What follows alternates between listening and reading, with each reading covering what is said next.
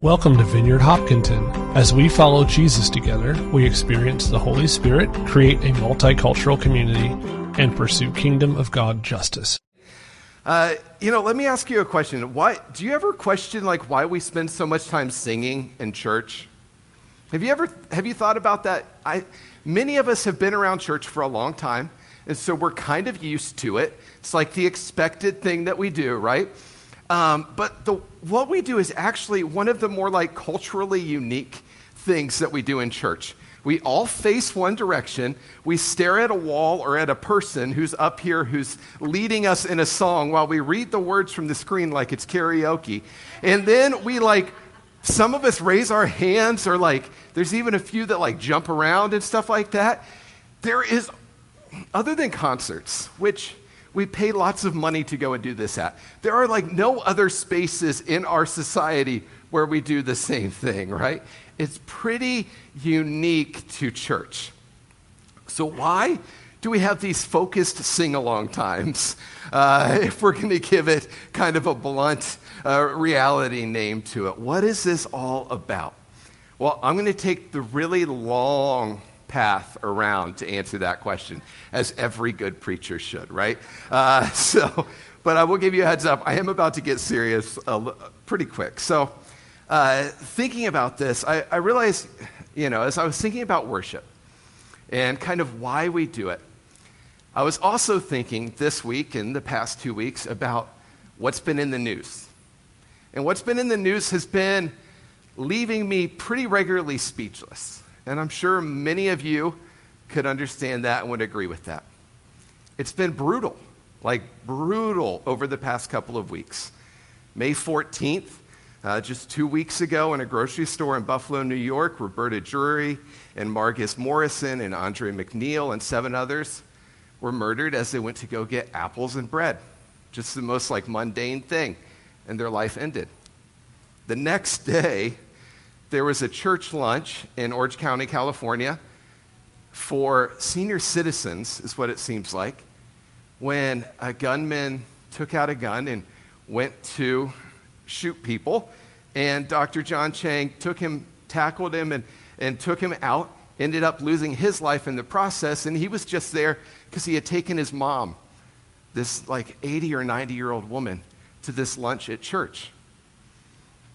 And then this past Tuesday, at a school in Uvalde, Texas, uh, Jose Flores and Amerie Jo Garza and Irma Garcia and 17 other children and one other teacher were murdered learning how to read or adding and multiplying.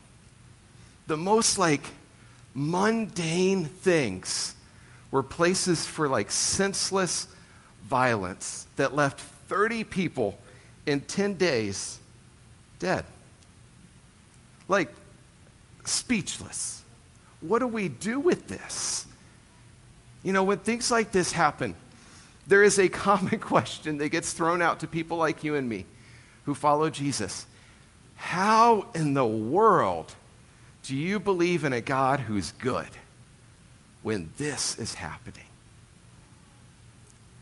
And that is a really good question.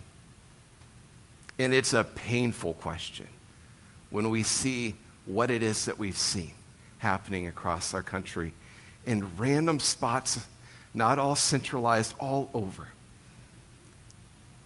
How do we deal with it?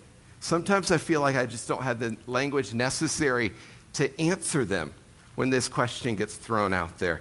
And, and I think, you know, like, I don't, I don't know. I don't have the words necessary to tell you like how I believe that God is good in the face of this, except to say, I know that God isn't like that. I know that God isn't okay with that, with this senseless violence and death. I know that that's not who God is, and that God would never go along with that, that that's not his plan. And I struggle, just like they're saying, to see him clearly. When I read things like that, when I see the names, when I process through the realities of what's going on.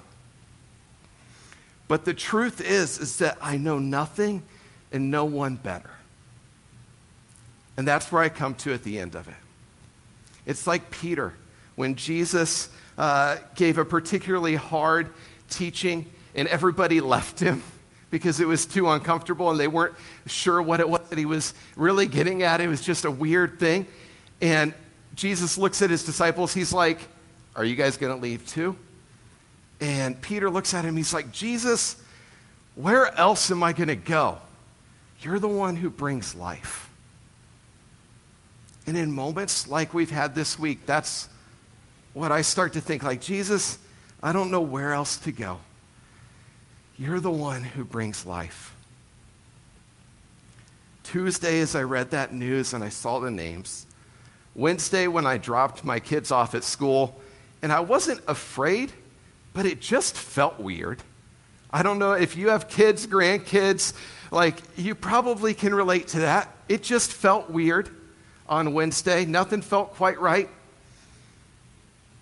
In those times when I don't have the words, when I'm not quite sure what it is that I'm supposed to say and do, I need to be in the presence of someone who knows me and who I know. In moments like that, worship seems like the only appropriate answer. When I don't have the words, I just need to acknowledge that He's God and I need to encounter Him right now. I need to be in the presence of Jesus because in worship, I focus on the greatness and the holiness of who God is. I admit that I'm finite and that I need Jesus because He's not finite, and that's really good news.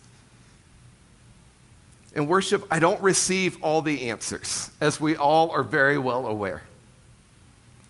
But I do receive things that matter, like peace, like love, like hope. And I need those in times like this. This morning, we're continuing our series called Growing Deeper, and I obviously want to talk about worship and why it is that we worship. You know, I believe that worship requires movement, it's active, it's not a passive stance, although sometimes we might act like it is.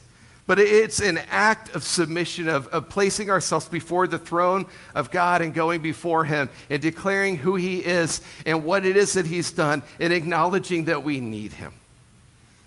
It's a deep acknowledgement that God is God and that I am not. Now, the Bible doesn't tell us the exact way to worship, although people have tried to say that it does many, many times. Like they try and say that everything that the Bible that doesn't actually say, you know, we've created a lot of theologies off of things that aren't actually in there, but that's a story for a different day. Uh, but it doesn't actually tell us exactly, it doesn't tell us which songs that we have to sing, which is, you know, but it does give us the Psalms, right? 150 chapters, 150 songs in the middle of the Bible that are kind of a guidepost for how to worship. There are songs of, of joy and there are songs of pain. There's songs of, of requesting justice and songs of acknowledging mercy, songs that are from the perspective of God to us, and songs that are perspective of us to God. There's songs uh, of deep gratitude and thankfulness, and there's these really, really long songs that detail out every single thing that the writer uh, has seen God do. That we read through and we're like, wow, that's a lot. That's a long song. You know, there's one of the Psalms that's 176 verses. Thank God that we don't sing that on Sundays, right? That would be a little bit intense. you know, 176 would take a while. But we need all of these types of songs. We need a variety because our lives are filled with a variety of realities, right? We don't live through just one time, one, one certain circumstance all the time, thankfully. There's all sorts of realities as we live through life. We need songs of gratitude and we need songs of pain. Friends, true worship is honest about God and about us. True worship is vast because our experiences are vast, and the God that we worship is vast and complex in the very best ways. True worship is, I think, emotive because we're emotional people and we need to express our emotions in healthy ways to a God who understands that and who created us that way. True worship is God focused because God is God alone and I am not, and that's a really good thing, and we need to acknowledge that. We need to focus on Him. Worship isn't a warm up. It's not a warm up for this sermon, it's not a warm up for ministry time. It's not a helpful tool for stirring up our emotions.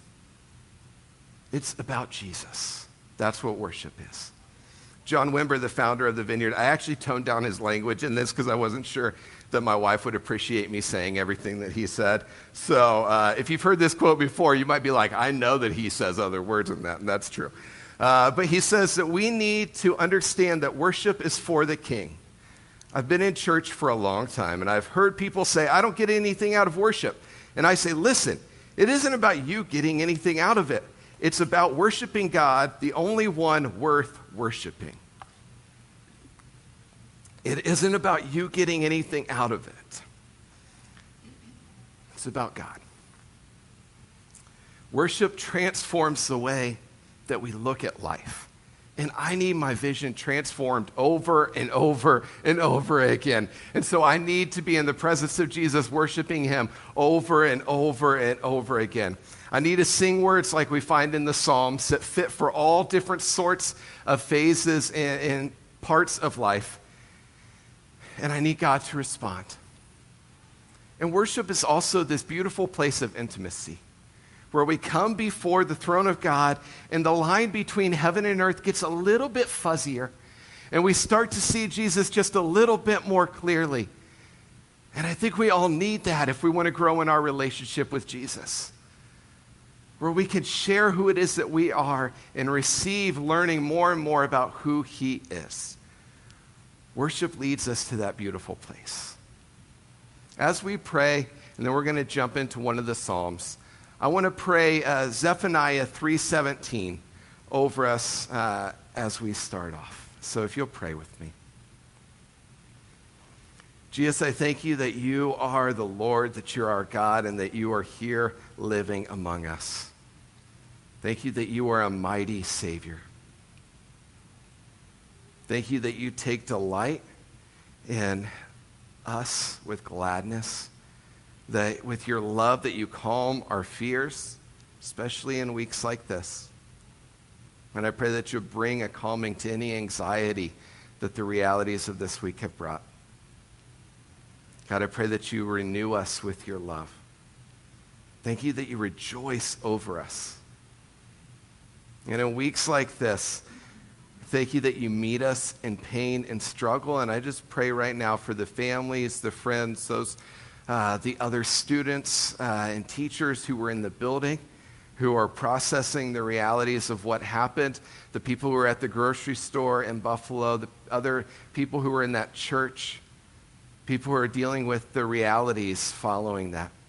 I pray that you will bring comfort, that you'll bring peace, that you'll bring your love to them. Jesus, we do pray that you will change the angry, violent realities of our world. We don't know what the answers are completely. We know that you need to move, that we require your movement in our world. And so we ask for that. Come, Lord Jesus. We ask you to break in and to bring your kingdom in the midst of our world. Bring the change that only you can bring.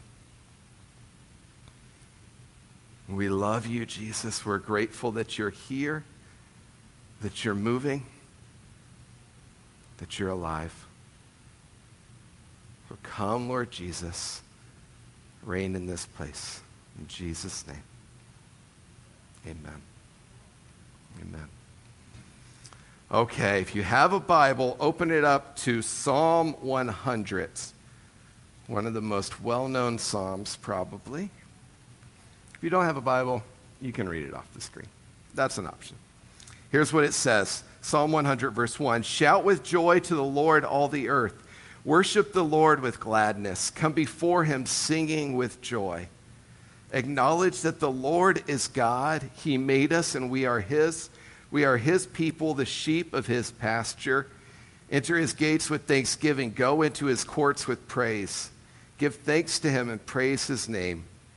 For the Lord is good, and his unfailing love continues forever. His faithfulness continues to each generation. I want to talk about why we worship this morning, and I believe that worship requires movement, like I said, towards God and in our attitudes about God. So I want to lay out from this a few steps that I think that God wants us to take in worship. And the first is this that in worship we take our focus off of ourselves and we place it on God where it actually belongs. I love what Richard Foster, who wrote uh, great books like Celebration of Discipline, said about worship in a fairly candid, honest moment. Many times I don't feel like worshiping, and I have to kneel down and say, Lord, I don't feel like worshiping, but I desire to give this to give you this time. It belongs to you. I will waste this time for you. Friends, worship is not about us. Sometimes we think that it is because we want everything to sound right and you know and good and not be distracting, but it's not actually about us, it's about God. It's beneficial for us. It deepens us. It builds us up. It's good for us. We need it. But it's not about us. And we can't get that out of order. David immediately sets the story straight when he says, Shout to who? To the Lord. Worship who? The Lord. All focus is on God. That is where worship has to be focused on. There's no question about who it's about. You know, honestly, and, and I know that this is probably going to push most of our buttons, so including mine, so I'll, I'll say it with that disclaimer. If we come into a worship service saying, What am I going to get out of this? we're asking the wrong question. If we come in saying, I hope that the worship team sounds good today, that they play that song that I really like, that they don't, you know, play anything wrong and have to start and stop or forget to turn on their guitar when they, uh, so that it's coming through or, uh, you know, like if, if we're saying that, if we're critiquing and we're like requiring things before we can come into worship, then we're doing it all wrong. That can't be our attitude. Our attitude is on Jesus as we worship. Friends, again, this is going to poke us, but are you preparing yourself to worship Jesus before you get here? Or are you requiring these guys to do the work of preparing for you? Are we coming in saying, I'm ready? I've already met with Jesus. I'm ready to go in. Or are we saying, I hope that these guys prayed because I sure didn't? How are we entering worship? Are we expecting to receive are we expecting to point, to acknowledge, and to give to Him? What's our heart as we come in? The object of our worship has to be Jesus, nothing less and nothing else. Here's the second thing. In worship, we bring our whole selves before the throne of God as an act of submission. David says to come before him. You know, worship according to the Bible is not just limited to singing songs, which anytime we talk about worship, the, the, the pastor always feels obligated to say, right? To clarify, like, it's not just about singing, although that's the main way that we do it in our current uh, structure of, of uh, services. But it's about offering our entire being to God. So, the main word for worship in the New Testament is this Greek word that I'm going to butcher, but it says proskuneo. Uh, that's close-ish. Uh, which means, and this is, I love this. It literally, this is from like scholars who have created this. means to kiss the hand, which just makes me think of the Godfather. It's like, you know, kiss the ring, dude. You know, like, so I'm like, okay, I can picture that. But it's an act of reverence. Uh, it's a physical act, often kneeling, of honor or respect to someone of a superior rank. And again, this next part is actually in like the diction, the Greek dictionary for the word. The way to visualize it is that it's related to the way that a dog licks the, their master's hand. Now, I'm going to admit, I used to think that that was super gross. Like, my wife had a black lab when we started dating, and, you know, they get a little slobber and stuff like that. And so Sarah would let her dog lick her. And I was like, we might, you know, need a little bit of distance, like, you know, until you can, like, get those germs off of you. Like, it kind of weird. I was, I was just not okay with it, if we're going to be honest. Uh, so, but this is church, so I need to confess and be honest. So then we got a dog. And now I understand. so I have to take back all of my judgments and, and cruel statements uh, towards, towards Sarah and others because now I'm very happy to let my dog lick my hands. And on occasion, I don't do the lips thing because that still weirds me out, if, you know, for being honest. No shame. I won't look anybody in the eye because I don't know who does that, but you know. Um, but like, I'll let the dog lick my face. Like, I'm okay with that now. And why? Just because I understand the bond of love differently, right? And that's what this word worship is pointing us to. That's sort of a bond between master and dog, between us and Jesus is similar to that. That's what the, that's what the people who get paid to do this say. So, you know, it's not just based on me. But listen to how this word's used throughout the, Old Test- the New Testament. So in Matthew 2, when three distinguished gentlemen, also known by other names, came and asked, Where is the newborn king of the Jews? We've come to worship him. In Matthew 4, 9, and 10, Satan is tempting Jesus. He's been in the desert for 40 days. He's really hungry. He's been fasting that whole time. And then Satan comes and tries to get him to give in. And Satan says, I'll give it all to you if you will kneel down and worship me. And Jesus replied really strongly and he said, Get out of here, Satan. For the scriptures say you must worship the Lord your God and serve him only. In 1 Corinthians 14 25, Paul says that as they listen, their secret thoughts will be exposed and they will fall on their knees and worship God, declaring, God is truly here among you. And in Revelations, in a couple of spots, it says, The 24 elders fall down and worship the one sitting on the throne. And all the angels around the throne and the elders and the four living beings, they fell before the throne with their faces to the ground and they worshiped God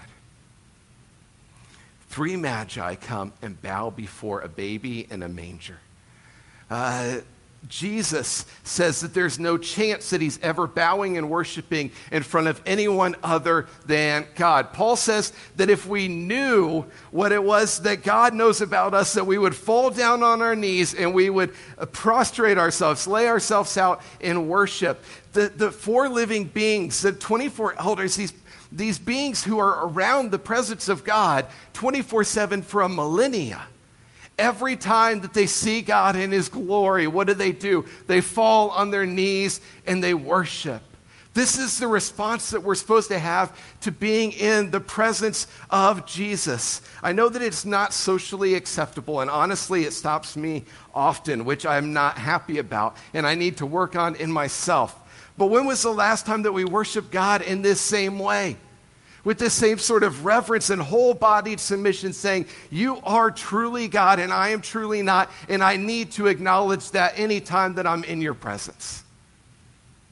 It's not about theatrics, it's about adoration and acknowledging who God is. You know, I think about some of the most transformational worship services I've been in.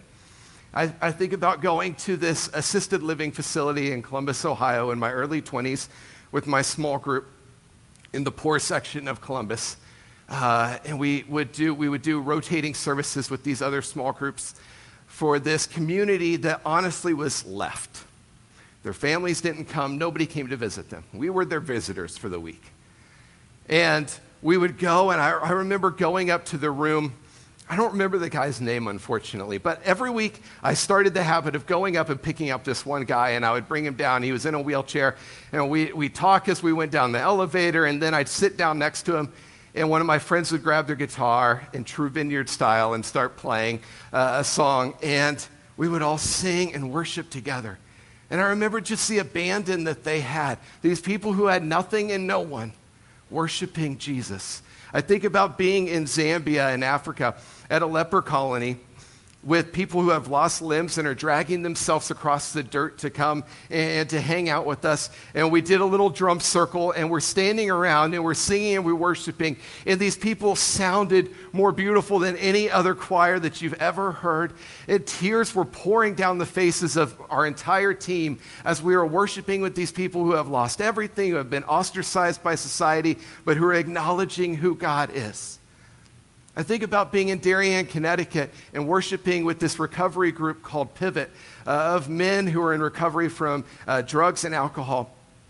And they would get into it. I mean, they got into it. And so you would come, we would worship with them every week, and they would really worship, and they would throw whole body engagement, and their voices would rise beautifully, and they would just come and throw themselves before God and say, I need you to move. The desperation was obvious.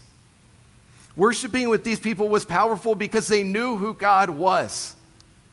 And they didn't allow anything to stop them from acknowledging that and laying them whole, their whole selves before his throne. They knew that only Jesus could change things. They were desperate and they were joy filled. Is that our reality when we worship? Here's the next step. In worship, we acknowledge that we need God and we ask Him to guide us.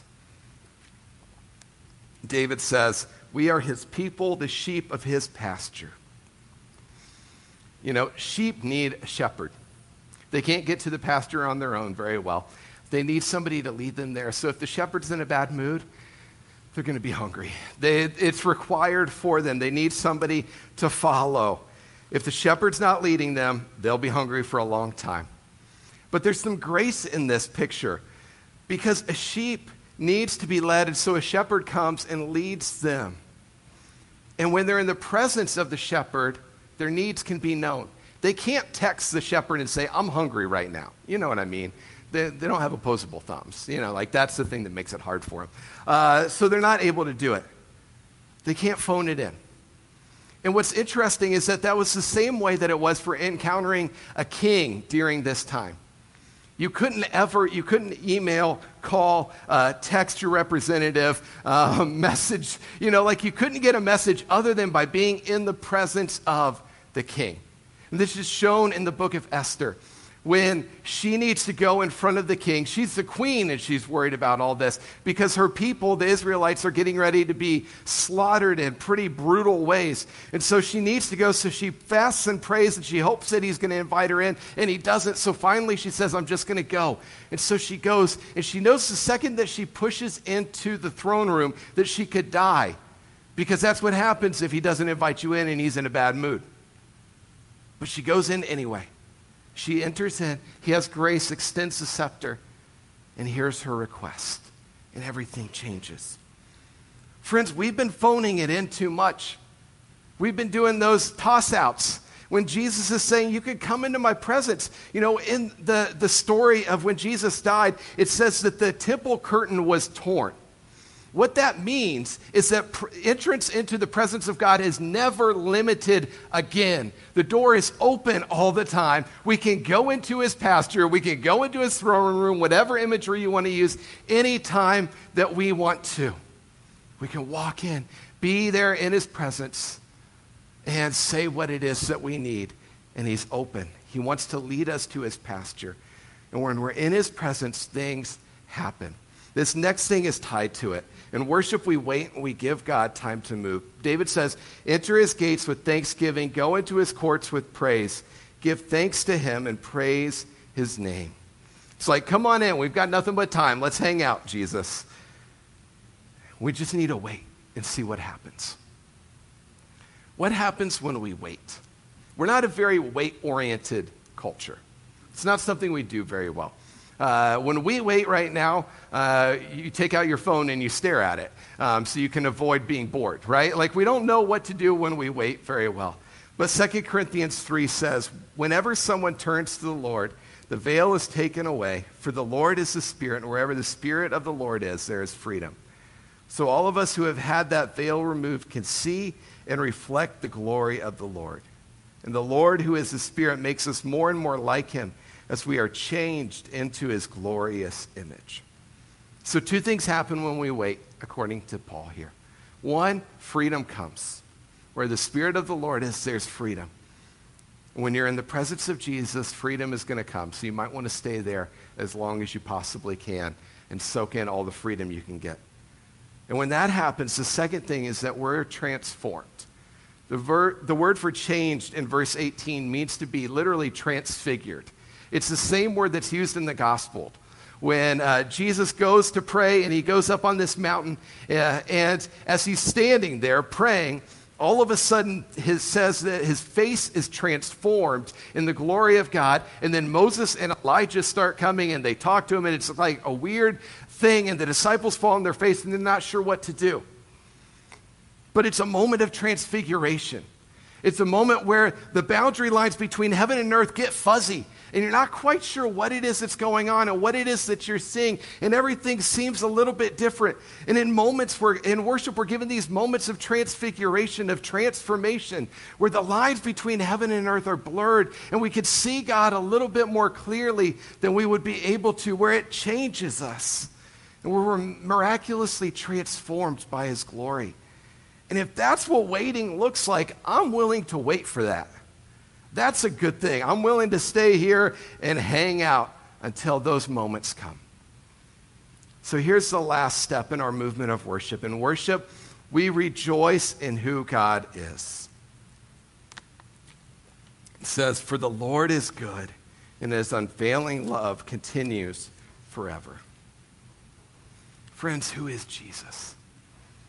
He's the creator of everything, and he's the one whose return ends everything. He's before all things and he holds all things together. He's unchanging, which is really good because that means that he's unshakable. He's self sufficient. He doesn't need anything. He doesn't run out and he never runs dry. He's able to do more than we could ever ask or imagine. He's omnipotent, all powerful, and he's kind at the same time. He knows everything and he loves us, not in spite of what he knows, but just because he loves us. We can't outrun him. You can't hide from him, which is really good news because he's everywhere and he's right where you need him to be when you need him to be there. He's wise and he's just, and he moves in moments of injustice and brings his kingdom into our world. He's mercy and he's grace. He's loved, and we love him because he loved us first. He chose you, and you're his. He's holy. He's more than you could ever imagine. The Lord is good and his unfailing love endures forever. His faithfulness continues to every generation. That's who Jesus is. Is that someone that you want to worship? Is that someone you want to give your all to without abandon? Worship team, come on up. Sometimes I feel like I don't have the ne- language necessary to deal with what's going on in our world. And in those moments, I worship because I need to be in the presence of someone who knows me and who I am known by, someone who transforms me, someone who is other than me, someone who loves me unconditionally. I need to worship because worship isn't about me, it's about Him. And He invites me in to His presence. And that's really good news for people living in a broken world we need to be in his presence. Let's pray.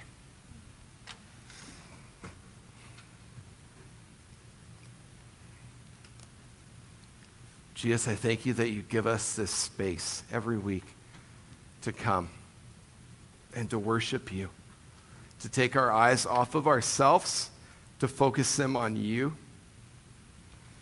I thank you in those moments that you come and you move. And I just ask right now that those moments of transformation, of transfiguration will happen this morning, where we will encounter you clearly and that will be changed.